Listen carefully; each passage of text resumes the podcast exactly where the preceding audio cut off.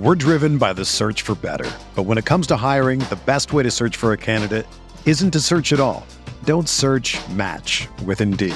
Indeed is your matching and hiring platform with over 350 million global monthly visitors, according to Indeed data, and a matching engine that helps you find quality candidates fast.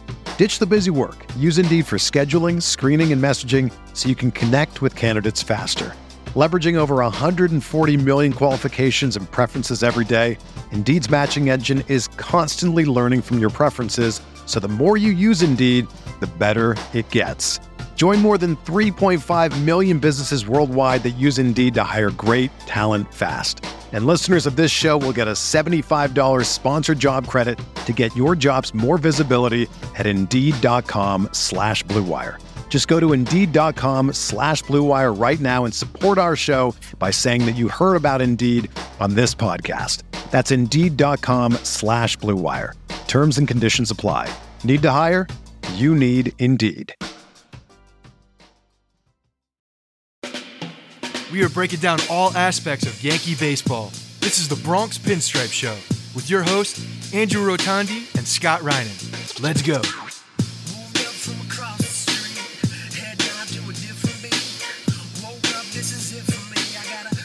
What's up, everybody? Welcome to the Bronx Pinstripe Show. The Yankees finally took care of the Astros. It just had to happen when the games didn't really matter, Scott. First time they have swept them since 2013, which was, I think, the first year the Astros came over to the American League. So they were garbage. They were tanking for all those draft picks, which we know what they turned into. But that was, if you remember that series in 2013, end of the year. Andy if I remember the series from 2013. Keep going. I do remember that series kind of vividly. So Andy Pettitte, I think, pitched on the final day of the season. He pitched a complete game. Mm-hmm. And that was the series also that Mariano Rivera, who did not appear in, but there was talk that he was going to play center field. If you remember that. That whole thing? Yeah. Because he had the final moment at Yankee Stadium, where Jeter and Pettitte come out and he starts crying. So he didn't pitch in the final series of the year, 2013. Yankees weren't going to the postseason. So it's kind of funny that the years that they sweep the Astros, the Yankees ain't going anywhere. But that was like, oh, is Mariano going to play center field? That whole deal. And he didn't play center field. Andy Pettitte pitched a complete game and they swept the Astros in 2013, 10 years later, sweeping the Astros. With a completely different team on the field as well from what had been there all year long. So, yeah, the baby bomber or the Utes, however we're talking to them, talking about them, they're here. They're definitely here, and they're completely taking over the lineup. And man, Dominguez, he's fun. He's fun to watch. Like the swing is beautiful. He's got a nice long extended swing. The follow through is nice. You were talking about the helicopter from the right side at one point, but the left sided swing with the follow through is just it's elongated. It's got that full. You know what it would fit nicely in? It would fit nicely in if A-Rod were left handed and his logo, his fly fishing logo. Where Dominguez's swing. Oh, that's a good call out, though. A-Rod sometimes had the helicopter from the right-handed side. He did. And you saw that full motion. That's why his logo looks like a fly fisherman, you know, going out and just catching some lake, some trout or some bass, whatever you catch on a river. And but yeah, Dominguez, his swing looks violent too. Like some of the balls that he hit weren't hard hit, you know, when you're looking at, you know, leaderboard of hard hit balls, but the swing itself, it looks violent and it's a good one to watch. And the kid came up big. Well, that at bat against Verlander, his first ever at bat, he hit the home run to the short, what do they call it at Minute Maid or whatever the place is called now, the Crawford box, right? The cheater's eye. The short porch in left field. Yeah, like that's probably not a home run in a lot of places, but that's still an insanely impressive at bat. Justin Verlander, you're making your debut, and he took a pitch on the outside half and he went with it and he hit a line drive to left field. Like that's a fantastic at bat for your first ever big league at bat against a future Hall of Famer. That is legit. I mean, there's no doubt. The one thing that they've been talking about since he's come up, and this was, people are asking, I was listening to the ESPN broadcast last night because you get a different perspective sometimes. And they're talking about, you know, what what do you see from a kid like this that is different, that gives you more of the, the belief that he could be something? And adjustments. That was one of the big things to talk about, adjustments. And that's what we talked about last episode. And really, when I'm talking about Dominguez and looking at his history in the minor leagues and how he's gone through, it is about the adjustments. The kid has the ability to make those adjustments. And if you're going oppo in your first at bat off Justin Verlander, understanding that there's a opportunity in left field, for a ball, if you get it up in the air, that it has the chance to go out. The kid made the adjustment and from the left side is going oppo against Verlander. It's impressive. And in big moments early on, like, I know it's one series, but we can all get excited. Doesn't phase him. Doesn't phase. Like, he doesn't feel like he's, anything was too big for him this weekend, at least. So that's cool to see. It's hilarious. I don't know if that's the right word, but like, Dominguez comes up, top rated prospect, home run in his first at bat. Judge, when he came up, home run in his first at bat. So much hype around him.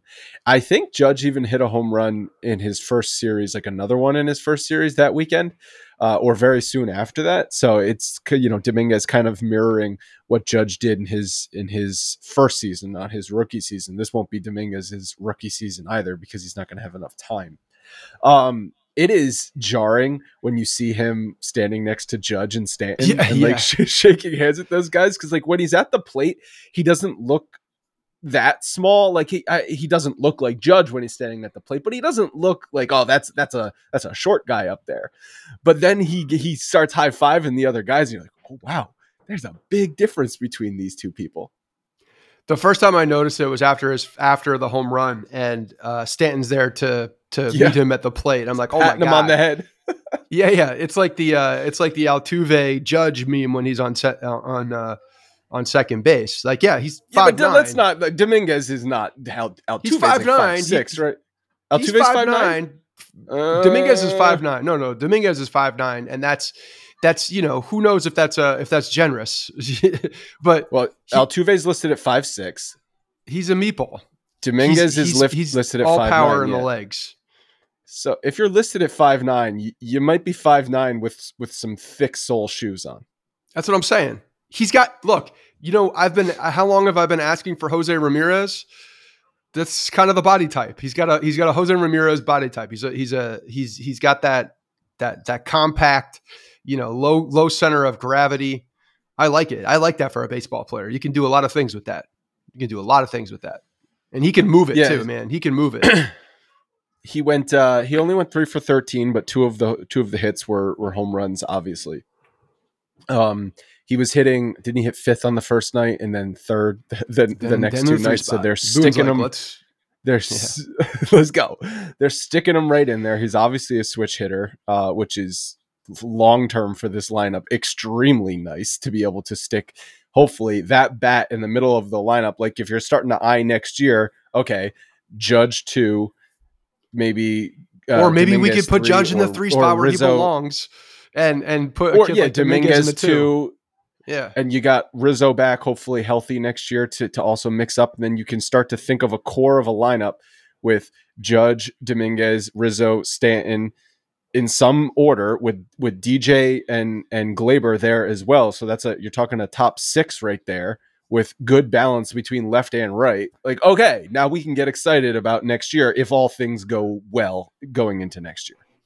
Yeah. And also the Yankees looking at this as an opportunity and not taking a page from history, 2017, and identifying the fact that they need to add, not just look at the and be in awe about the young talent, but add and supplement and make sure that they're maximizing the talent around them and giving the young talent more opportunities by putting veteran leaders, more veteran presence that are established baseball players, that are established guys in the lineup around them, and that's what we'll find out. I wouldn't be surprised either if Dominguez long-term, if they saw him even at the leadoff spot, I could see that with the plate discipline that he has, that's one of his big attributes. What was his walk rate in the minors? I'm going to get that real quick.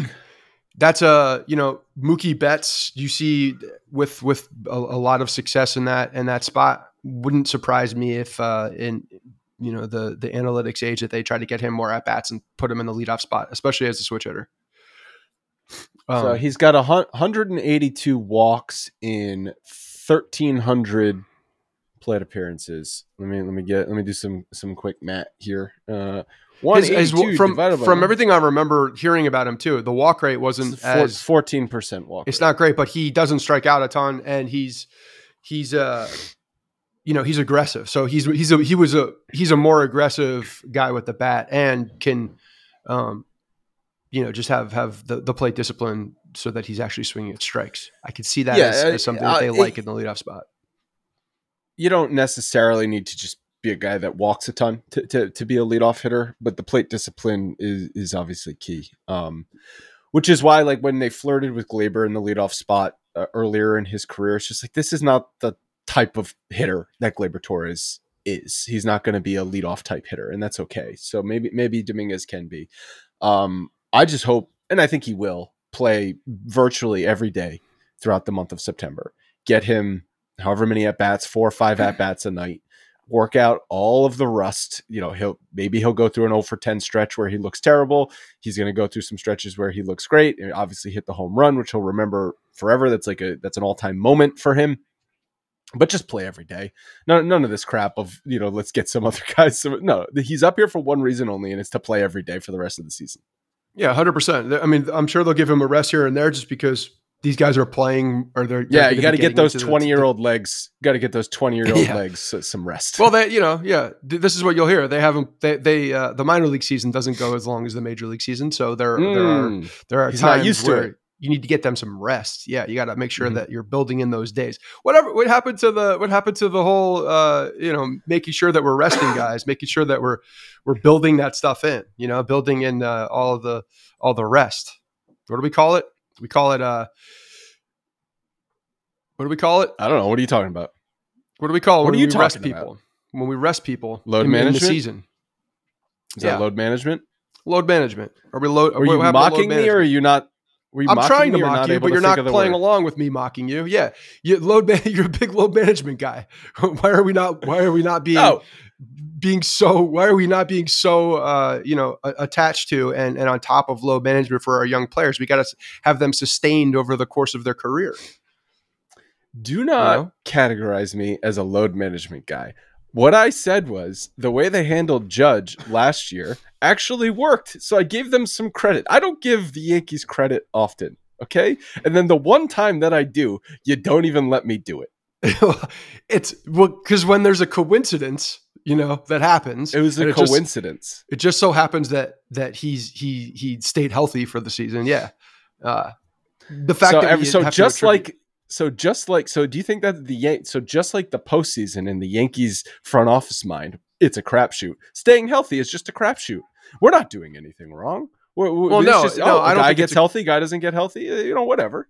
It's just it's more about pointing to a particular thing when the thing that you want happens, and you're like, that's why it happened. That's exactly why it happened.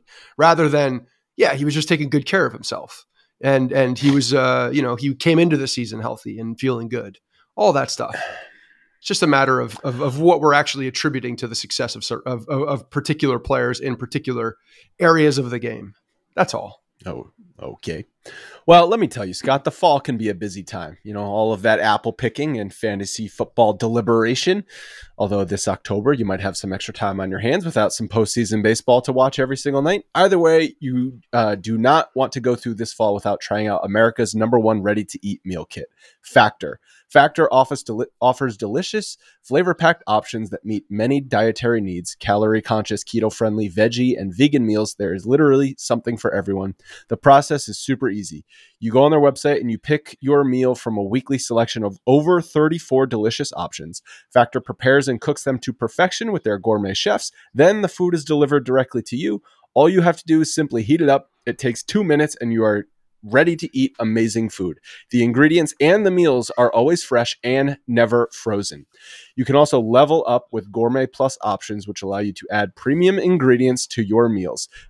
Truffle butter is something they list, and for some foodies out there, truffle butter, that's going to be a menu buzzword for you. This is seriously the easiest and best option I have ever found for eating good healthy food that is quick and easy. Head to factormeals.com/Bronx50 and use code Bronx50 to get 50% off. That's 50% half off your first order is an amazing deal. factormeals.com/Bronx50.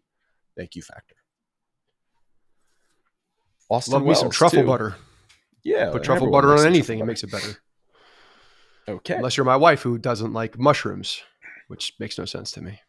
That's going to be a problem then. Yeah. Austin Wells, Mr. Mustache, because we have to be fair about mustachios. Mustachie? Mustache-eye. Sure. We criticized Rodon for doing the mustache when he had done jack shit for this organization. Yeah. Here comes Austin Wells. Not the guy that the spotlight is going to be on for the call-ups, because that is Jasson Dominguez. Austin Wells also was called up, so he's kind of flying under the radar. But boom, he shows up with just a thick boy on the top of his lip, a rug, a carpet on his upper lip. Mm-hmm. Look, I like it. He. First of all, he's been in the organization. Okay, it is amazing the difference, and we are just completely transparent with it. You get drafted by the Yankees, you come up to the system. I don't care what you do. I like it. You sign a big free agent contract. Fuck you. Put up or shut up. Well, let me. Okay, first of all, Austin Wells, before he even stepped foot in and put on the Yankee uniform, did more than Carlos Rodon by fixing Anthony Volpe's swing, okay? Good point. Over chicken parm. So, yeah, the mustache is completely valid at that point. And the kid's been growing it for a little bit. He's earned his way up the ranks. It's not like he was just given something, you know? This is completely earned, of course. He looks great. Looks great. I hope he keeps it forever. I hope that mustache, you know, it takes a life of its own. But it is thick. It is, and it is there, and it is prominent. Is there. Hard to miss. Left-handed swing. If you listen to the ESPN folks talking about how the Yankees are going to be, you know, relooking at everything, auditing the entire organization, no shit. But one of the things that they're going to be doing is left-handed bats. Much more emphasis on left-handed bats. That's a new thing. Yeah, new thing in the Bronx. The right side of the outfield is open for exploitation. So left-handed bats, pretty important. And Wells, who I keep in my head, I've almost called him Brian McCann like 30 times. I don't know why. He does have a McCann face. My brain goes to Brian McCann every time. But and Brian McCann was always like that guy. They're like, is he really the catcher, or is he more of a DH? Because he was more known for his offensive prowess, and that's what he was pretty good in Atlanta though. He was pretty good, but he was definitely more known for his offensive side of the game. That said, he does give me those McCann vibes, which I think are pretty good vibes. You know, Brian McCann, pretty good baseball player. So I was reading a scouting report. I forget how I saw this on Austin Wells. So reading from MLB Pipeline, Wells is a complete package at the plate, hitting for average and power while also drawing a healthy amount of walks. A left-handed hitter, he recognizes pitches and controls the strike zone consistently, producing hard contact to all fields. He creates plus raw power with his combination of strength and bat speed, and he taps into it by regularly driving the ball in the air. Wells is quicker than most catchers and stole 16 bases without getting caught in each of his first two pro seasons. While he'll never win a Gold Glove, he has worked diligently to improve his receiving and throwing. He has made himself into at least a fringy receiver, but base stealers have run wild on him in 2023. And then this scouting report also says the Yankees like offensive-minded catchers. Is that true? Well, Jorge Posada, okay, Brian McCann. But like recently, they have pivoted to pure Gary Sanchez. Catchers. I know, but when they're being intentional about a particular thing, it's like the defensive. Okay, I agree with that. Yes, they feel if they can get above average offense from the catching position, then they have a leg up on the rest of the league, because usually catchers are not good offense, and that is true, right? Like when you think of some of the best catchers of the past 20 years, from Mike Piazza all the way to Buster Posey, all the way to, you know, whatever, J.T. Realmuto now. When you have an offensive force at catcher, that is a big difference maker. but not to the detriment of the pitching staff. Right. That's the big thing. You know, when you're looking at, you can't be a below average defensive catcher though, and that be okay. We played that game. We saw what happened there. We tried that. That didn't work. Yeah, that did not work. So yeah, the receiving portion of the job is extremely important. And to that point, there were compliments of Wells and his receiving and the, you know, the way that he called the game. So he comes across as a guy. We need to see him more, obviously. We need to see him. Sure. I'm excited to see the rest of the season and watch him more closely and to see how he calls a game, and even calling a game today compared to 3 years ago is completely different, because a lot of times the pitchers are really they're just in more control of what they're going to be throwing today more than anything with pitch comm. They're calling their own game. Especially with a guy like Wells, who's just coming up, it doesn't have the familiarity of these guys. You're going to see that more often. Now, I'm interested to see how his defensive game is on the major league level. How he, you know, everybody's talking about him being exploited with his arm, being exploited with the base runners. That will be interesting to see. I mean, I don't think there are very many catchers that don't get exploited in today's game because of all of the rule changes that are in the runner's favor at this point, but. If he can call, and framing, honestly, like, is framing going to be a thing in 3 years? Probably not. 4 years, 5 years, probably not. I would argue that it isn't. So if you're going again, like, organizational depth and like the way that you're training catchers and framing's a big piece of it, maybe you should rethink that in the way that baseball is trending and towards robo umps, because it's not going to be a thing when that happens. Framing is going to be completely obsolete at that point. So let's just make sure that we're being diligent of that and not, you know, just getting kids and training them to frame and losing the rest of the mechanics of catching, because I want you to be able to call a good game. I want you to be able to keep the ball in front of you. I want you to be able to, you know, throw with accuracy. I want those things. So I'm excited to watch him and just kind of scout with my own eyes. Yeah, but framing is going to be something for the next couple of seasons, because sure. if we use the pitch clock as a precedent, that was first introduced into the minor leagues in like low levels of the minors in like 2017, right? And then it took 6 years to work its way up through the systems, through the minor league systems and into the major leagues. I think 6 seasons before it was introduced. Feels like the Yankees sometimes are a little bit behind on the way that the game is trending. So this is just like, you know, a public statement right here from the Common Sense Department. Let's just keep an eye on that and make sure we don't go all eggs in one basket, please. Sure. Okay, fine. But if Austin Wells is going to be contributing to the Yankees catching in 2024, he should be okay. Framing is going to still be important in 2024. Yes, you're right. It absolutely is. And, you know, assuming, who knows what happens with the way that the Yankees are treating these call-ups, right? Are they looking at this as showcases for trades? Are they looking at this as showcase for next year? You could see two different ways of thinking. You know, some of them a little mixed bag of both for these guys to parlay them into some other players. We'll see. We'll see who's in charge of that. Probably going to be Brian Cashman, but we'll see, you know, what he's doing with that. You forgot the ticket sales in September. Oh yeah, well that's true. It's important for ticket sales. Jasson Dominguez alone is important for ticket sales. Yeah, who was going to go pay at the stadium to watch the team from a week ago play in September? Nobody, other than Old Timers Day weekend, where the Core Four is coming back and Jeter was going to be there. Yet no one was going to go, especially once football rolls around. F that. Now there's a reason to go back and watch this team right now. There's some excitement. Everybody still goes to the games. It still happens. That's that. I mean, Hal knows that. That's the thing. I have a question. All right, so, it's on the fans. It's on the fans Dominguez to not go. With Dominguez being up. Maybe now and with all the fanfare and excitement around him, you know, once the Yankees get a little closer to being eliminated here, can they sit Aaron Judge? Can they finally rest him? Because Dominguez is probably enough to bring butts in seats, right? People want to see the kid, the new one, the new shiny object, the new toy.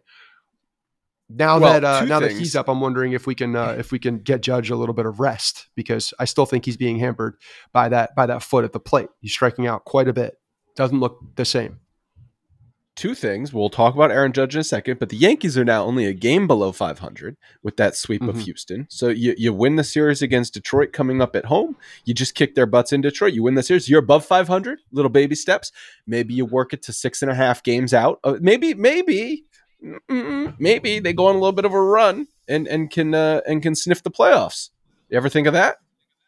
Of course, I look at the standings every day. I'm a sick person. I look at the standings and I see who lost, because if the Yankees win, I want to know who lost. I want to know what happened. Yes, of course, I'm still looking at that. Do I think it's probable? No, they have to leapfrog like three teams. So it's three teams. It's one of those. It's one of those pieces that's very difficult to do. A lot of things have to happen, but. Is it possible? Yes, it's possible. This is why I said for them to do it 3 weeks before they did it. You infuse a little bit of new life. You infuse something different. Right after the trade deadline. If they had fired Boone at the same time, would have been even more of a shot in the arm. And now you just play. It's fine. You play with, make him the manager. I don't give a shit. Just not the same guy. And then you all of a sudden have this shot in the arm that they're having right now, but you have it 3 weeks earlier when you're not dead and buried. God forbid we put, if you're going to do it at a time when you can actually make some progress. Can you pull up the schedule? Because I'm looking at the standings right now. They have 6 with Toronto remaining, right? And sort of back. 6 or 7. One of them may be a 4-game set. I'm bringing it up right now. So right now the Yankees are 8.5 out. The Red Sox are 3 games ahead of the Yankees. And I can't believe you're doing this. And then the Blue Jays are 7 ahead of the Yankees. So, and Houston is currently a 1.5 games ahead of Toronto. So here's the way here's the path to the playoffs for the Yankees. It's okay, 6, you ready for this? 6 against Toronto, 2 home and home. So you need to make up. You're 8.5 back. We know that. But what needs to happen is Houston needs to struggle a little bit. If the Yankees could possibly catch Houston, they do have the tiebreaker against them now because they just swept them. The Yankees do not have the tiebreaker against Boston. Boston has killed you, and they will not. So you're gonna, you just have to cleanly beat Boston. But they're only 3 ahead of you right now. That's catchable in a month or 4-game set. In a month of baseball, 4-game set coming up in a week. Okay, and Toronto. You're going to have to sweep all of those games against Toronto and be 2 games better than them outside of those games. Right. So okay. You're following me? That's possible. I'm following you. I'm here. And let me just hold on before you keep going. There's a day off before the Toronto series, the first one, and a day off before the Toronto series, the second time. So rested arms, ready to go. Whose roster's better? Good. Yeah. Yeah. Okay. So that's what needs to happen. The Red Sox need to be 4 games worse than you. The Blue Jays need to be 8 games worse than you. Uh-huh. And the Astros need to be 9 games worse than you. 9 games worse than you. That's because then you would tie with the Astros and you have the tiebreaker. And or Texas, because, that could flip-flop. Texas as well. Texas is mathematically ahead of the Astros by a half a game because they have 1 less loss, but 1 less win as well. But loss column matters more. Right. So that's another one to contend with though. So here's the good thing. You said 4 games better than Boston. Got a 4-game set coming up with the same. Okay. So Boston Red Sox. Sweep them. Sweep them. Done. Easy. Sweep them. Yeah. They have Detroit for 3 games, Milwaukee for 3 games in the homestand. And then you're going to Fenway. You're going up to Boston next Monday for that 4-game set. And then out to Pittsburgh, and then some days off in between the Toronto series, both Toronto series. But yeah, this homestand, Detroit and Milwaukee, important homestand for this Yankees. You gotta sweep it. The Yankees basically virtually have to win. They can only lose like games. 3 more games, something like that. Yeah. Yeah. Okay. So and if those 3 games, I swear to God, if that happens in the last 3-game set at Kansas City, right.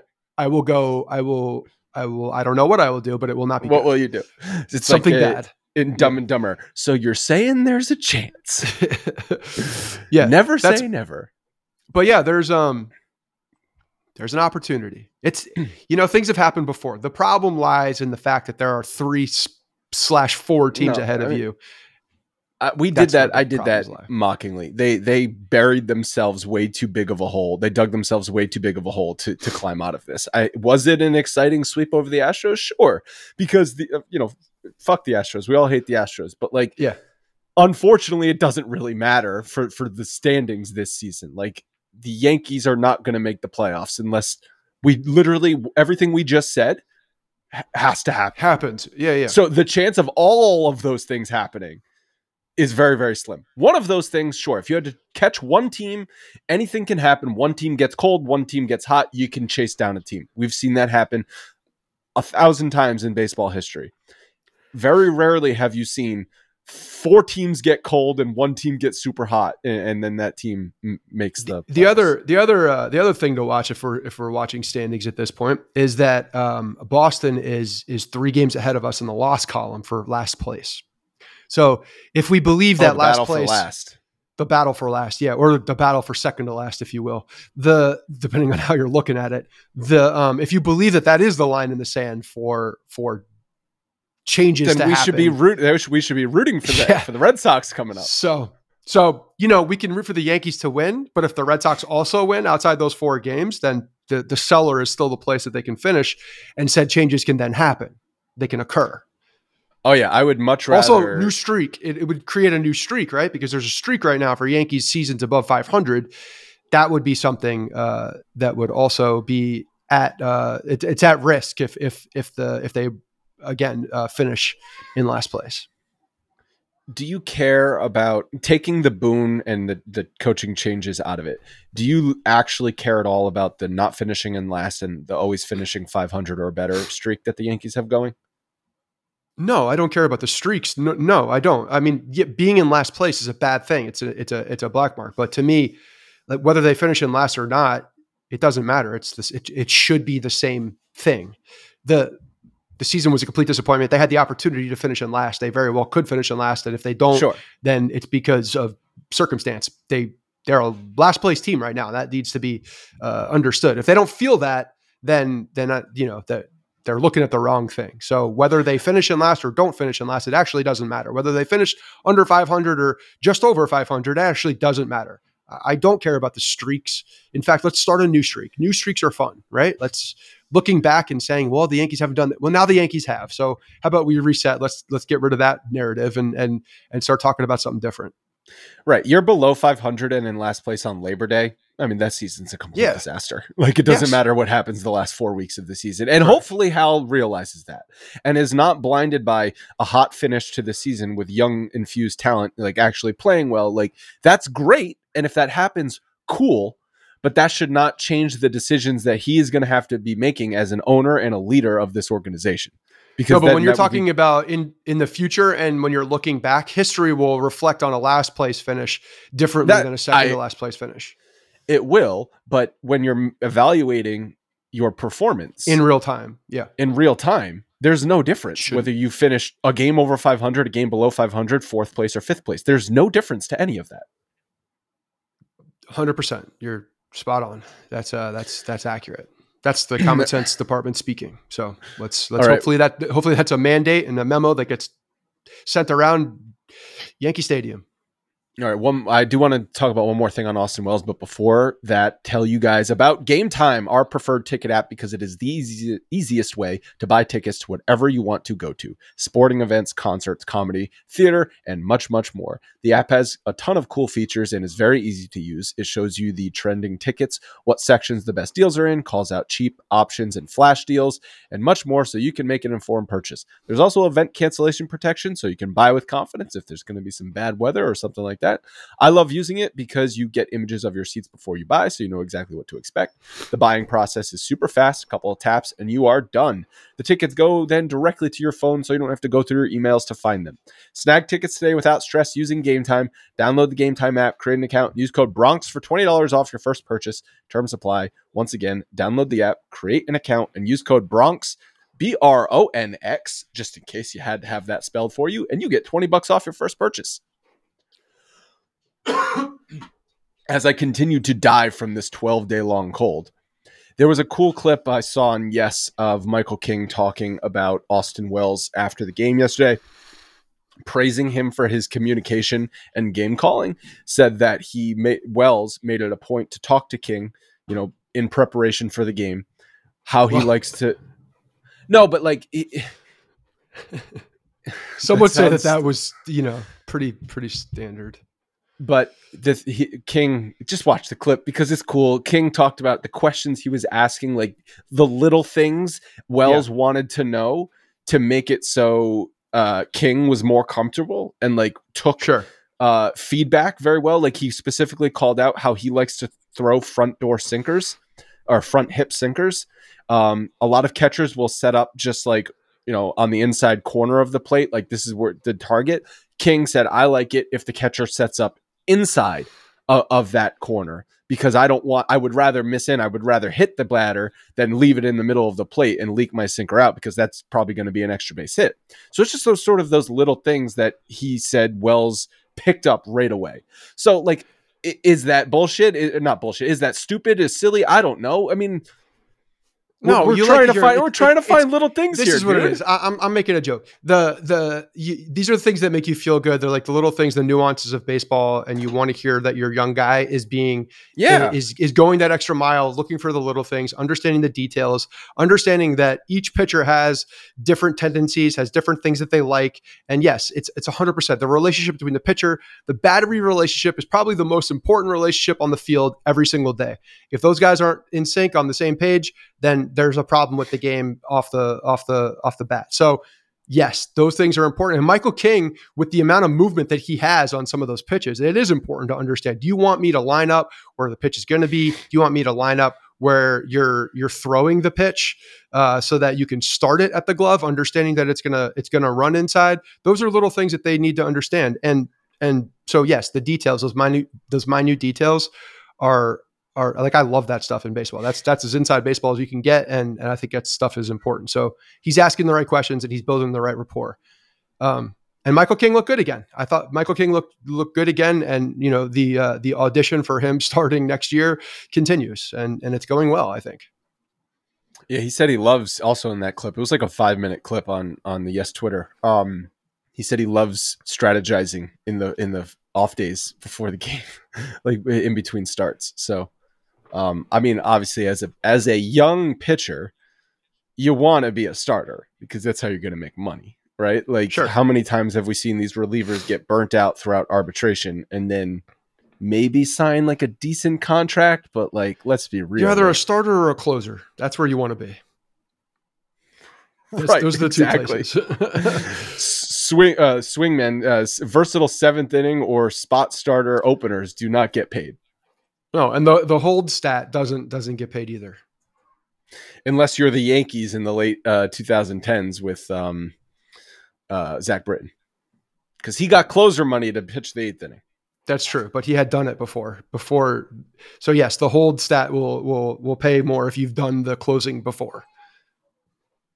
So we were talking about Aaron Judge and we pulled some numbers on him in the month of August. I know we're a couple days into September, but in the month of August, he only hit 196 in 117 plate appearances and struck out 35 times. There was a couple games that he just looked terrible. He struck out 3 times in 3 separate games, and then he had a 4 strikeout game as well. So if you sort of chunk the numbers between, I think it was August 15th and now, the strikeout rate is much, much higher. You're saying, because there was also an article, and Boone was quoted, the article was in the Post, that said, Boone was asked about his base running, Judge's, and said significant improvement with the toe. And that's true. Like if you look at his base running this weekend versus his base running at the end of July when he came back, it is a significant improvement. Is that pain has diminished? Is that Judge has learned how to manage it better? Is that Judge getting just more confident with it and saying, okay, I'm not going to injure this thing more, so I'm just going to be able to let it fly a little bit more with confidence? Like, I don't know.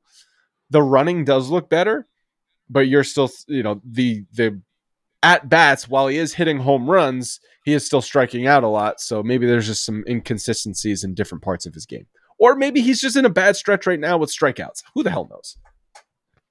It could be a bad stretch of strikeouts. There's no doubt it could be. But what we've seen with him is that he certainly cleaned that up quite a bit. And as we saw with LeMahieu, one of the big it took him half of a season after going through a complete offseason, after being riddled with the toe injury at the end of last year as well. Like, it took him a while to figure out how to effectively be himself and hit with that thing, because I do think it's different. That's the piece. Whether it hurts or not, whether it's sore, whether it affects the flexibility in the way that you're turning that foot, I don't know, but I do know this: running in a straight line is different than hitting. It's a different mechanic on the foot. It's a different turn. There's different load on it. There's a lot of things that are different. So, while straight line speed might be more comfortable for him, I do think that there's something that's hindering him at the plate, and you got to look at the toe. So it's going to take him a little bit. And yes, mechanics could be off because of that, right? Like, mechanics absolutely could be off. It could feel different. He just doesn't have the same timing because of it. There's a lot of things that can happen that I believe that, just some rest and relaxation for that guy, get off the feet. He's also just a big dude, man. And like, you got to believe, and I've said this so many times in the past when we're talking about these Stanton and Judge, like, they're just bigger people. So the weight on their extremities is just more. It's harder to also come back from mechanical changes, because there's such a long, area where their arms are longer, their legs are longer. It's just, there's more room for error with mechanics with guys like that. A guy like Jasson Dominguez, who's compact, who has such a, it's a violent looking swing. It looks different, and he doesn't have as much room for error. It's like he's like a, Mighty Mouse compared to, a guy who's got to deal with a lot more body. It's just more body to deal with and get back to the same place every single time, repeat those mechanics. I got to believe it's just harder to do that as a bigger bodied person than someone who's more compact. So I think that's part of it, but he's still productive and he's still in the zone. That's the beauty of it. Like the other day when he, Yankee Stadium, he hit a ball that was, had traveled on him, almost behind the plate, and everywhere else, anybody else, it would have been a foul ball to the right side or probably right bad contact. Yeah. And he hit it down the line, home run. That's the difference between him. He's still able to do that. And even when he's not right completely, and he's still, making some of those mechanical mistakes, if he's long through the zone like that, he's got the raw power and the ability to keep things fair. So that's the big thing with his swing change. But yeah, I think he's mechanically off a little bit. And I think that the foot is probably having to do with it. Yeah. Yeah, I think you're probably right. Fastest ever career-wise to 250 home runs for Aaron Judge, did it in like 800-something games. To your point about will they shut him down, I don't think they're going to shut him down this season. It doesn't seem like it, unless it gets worse. Yeah, but like, I agree if it gets worse, but it doesn't seem like it's getting worse, and it just seems like he's going to play out the string with his DH days and off days mixed in, right? Like that just seems like it's gonna, I don't know why, because I promise you that he doesn't want to be shut down, because it's also, and I get that. And I appreciate that. There's especially now with all these young guys here, he wants to be there. He wants to be playing. He wants to be in the mix. He's a leader. That Dominguez is talking about Judge as being the big brother. Like, that's him now. He's the captain of this team. So being out there every day, even if you're battling through an injury, it matters. It does. And I understand that. I do. From Aaron Judge's perspective, if I were him, I wouldn't want to come out of the game either. I'd want to keep playing. Even if I'm, 80%, I would 100% be pissed off if I got pulled out. That said, if they are eliminated for the longevity, you can't convince me that there's not a higher probability of him being injured with the current status of his foot, over that him just being completely healthy. Like, there's got to be a higher percentage of him re-injuring that thing as he's running or of course, injuring something else because of that. Then you're just saying sitting there and yeah, of course. Yeah. Assuming they're mathematically eliminated by the last week of the season against Kansas City, he probably won't play those games. Otherwise, I think he's going to play. Because they're on the road. Right. That's three games in KC. He's probably not going to play because they're not going to be fighting for a playoff spot at that point. But up until then, they still have home games and stuff like that. They're playing the Blue Jays a bunch. Like, Judge is probably going to want to play just to make sure the Blue Jays don't make the playoffs and little shit like that. So looking at the schedule, the 24th against Arizona is their last home game. They finish the season on the road. 25th is an off day. Then they have three against Toronto, three against Kansas City, all on the road. So if they're, I think he'll play in Toronto. If they're mathematically eliminated after that homestand, zero reason for him to play in Toronto. I agree, zero reason, but I think maybe he won't play the outfield, but I bet he DHs a day or two. Is Toronto turf? Oh, yeah. Is Toronto turf? Of course it's turf. So let's not play there. Kansas City's not turf. Kansas City is grass. Beautiful grass. What if Toronto is still fighting for a playoff spot? It doesn't matter. That's ego. Who gives a shit? Protect your player. The season doesn't matter. I'm aware. Especially at that point, if I'm saying if you're mathematically eliminated and you're in the last week and you're on the road now, you're no longer at home. You don't have the commitment to the home fans, and you're trying to get butts in seats. Like if Toronto doesn't sell out because Aaron Judge isn't there, who gives a shit?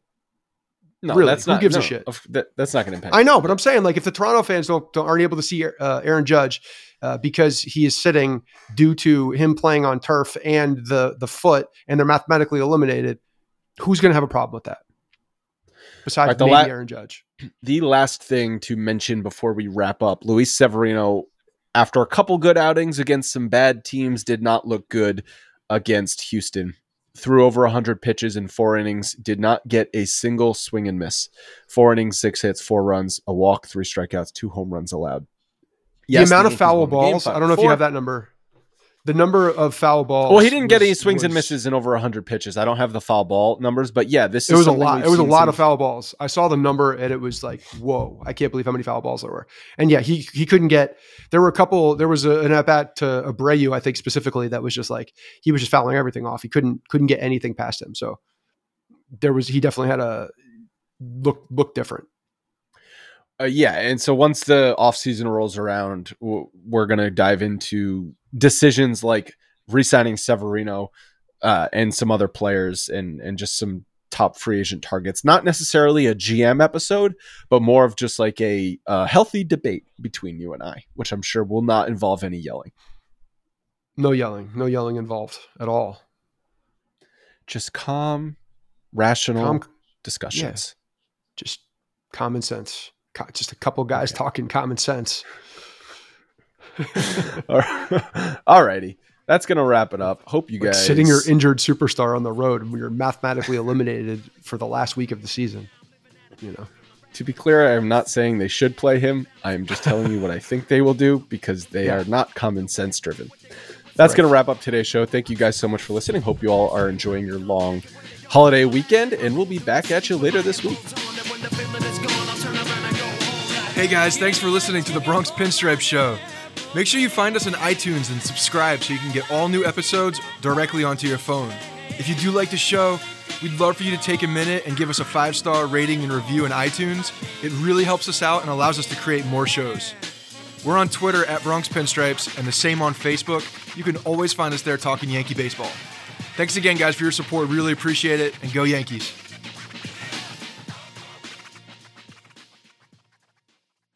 Everyone is talking about magnesium. It's all you hear about. But why? What do we know about magnesium? Well, magnesium is the number one mineral that 75% of Americans are deficient in.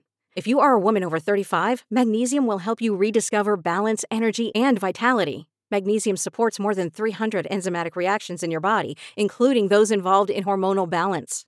From functional medicine doctors to mental well-being and female hormone experts, we all know that magnesium is the one mineral to improve all aspects of well-being and health. But which one?